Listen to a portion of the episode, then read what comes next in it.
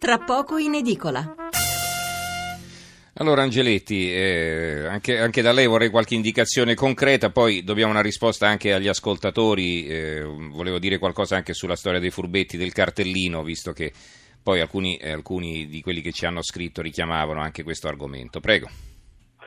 Allora, parto da questo. Sì. Eh, quando abbiamo dovuto assistere a questi casi veramente scandalosi, che peraltro colpiscono la maggioranza che invece non si approfitta, eh, quindi con tutte le conseguenze del caso, eh, avete visto che non si riesce mai a sapere se e quando verranno sanzionati.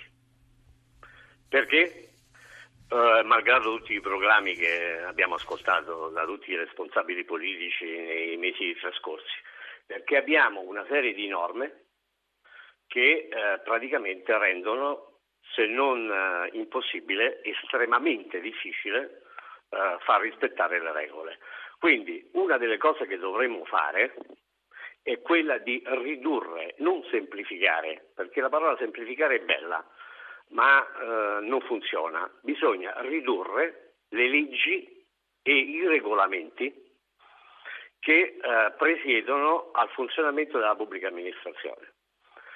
Senza questa operazione, che ovviamente non si riesce mai a fare, ma senza questa operazione noi continueremo ad assistere a casi scandalosi che ovviamente gettano discredito sulla maggioranza di persone per bene che fanno funzionare l'amministrazione e, eh, incenti- e lì ovviamente quando, quando, si commettono delle scorrettezze e non si è sanzionati si, si crea uno stato di disagio nella stragrande maggioranza delle persone.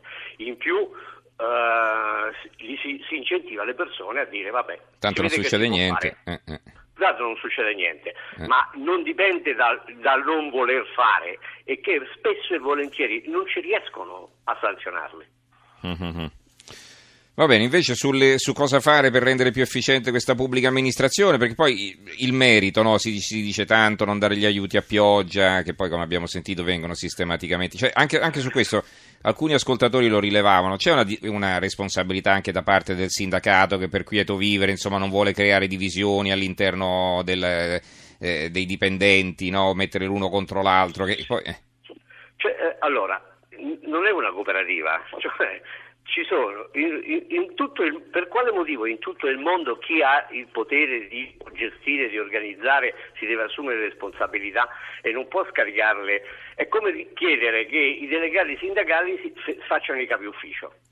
Mm-hmm. perché siccome i capi ufficio non riescono a sanzionare, a far rispettare le regole eh, eccetera eccetera allora lo dovrebbero fare i, i delegati una cosa si deve chiedere e si può chiedere ai sindacati, di non ostacolare, di non opporsi a tutto ciò che serve a, fare, a rendere la pubblica amministrazione più efficiente, a non ostacolare la uh, distribuzione di premi variegati, differenziati, a seconda delle attitudini, della prestazione, della qualità e addirittura anche della quantità delle prestazioni delle persone noi, ma non si può chiedere ai sindacati di sostituirsi a chi ha, questo, eh, ha questa responsabilità, oltretutto viene lautamente pagata quasi dieci volte di più di un impiegato, perché così non credo che ci sia un posto al mondo dove possa funzionare. Uh-huh. Quindi i sindacati avranno le sue colpe nel momento in cui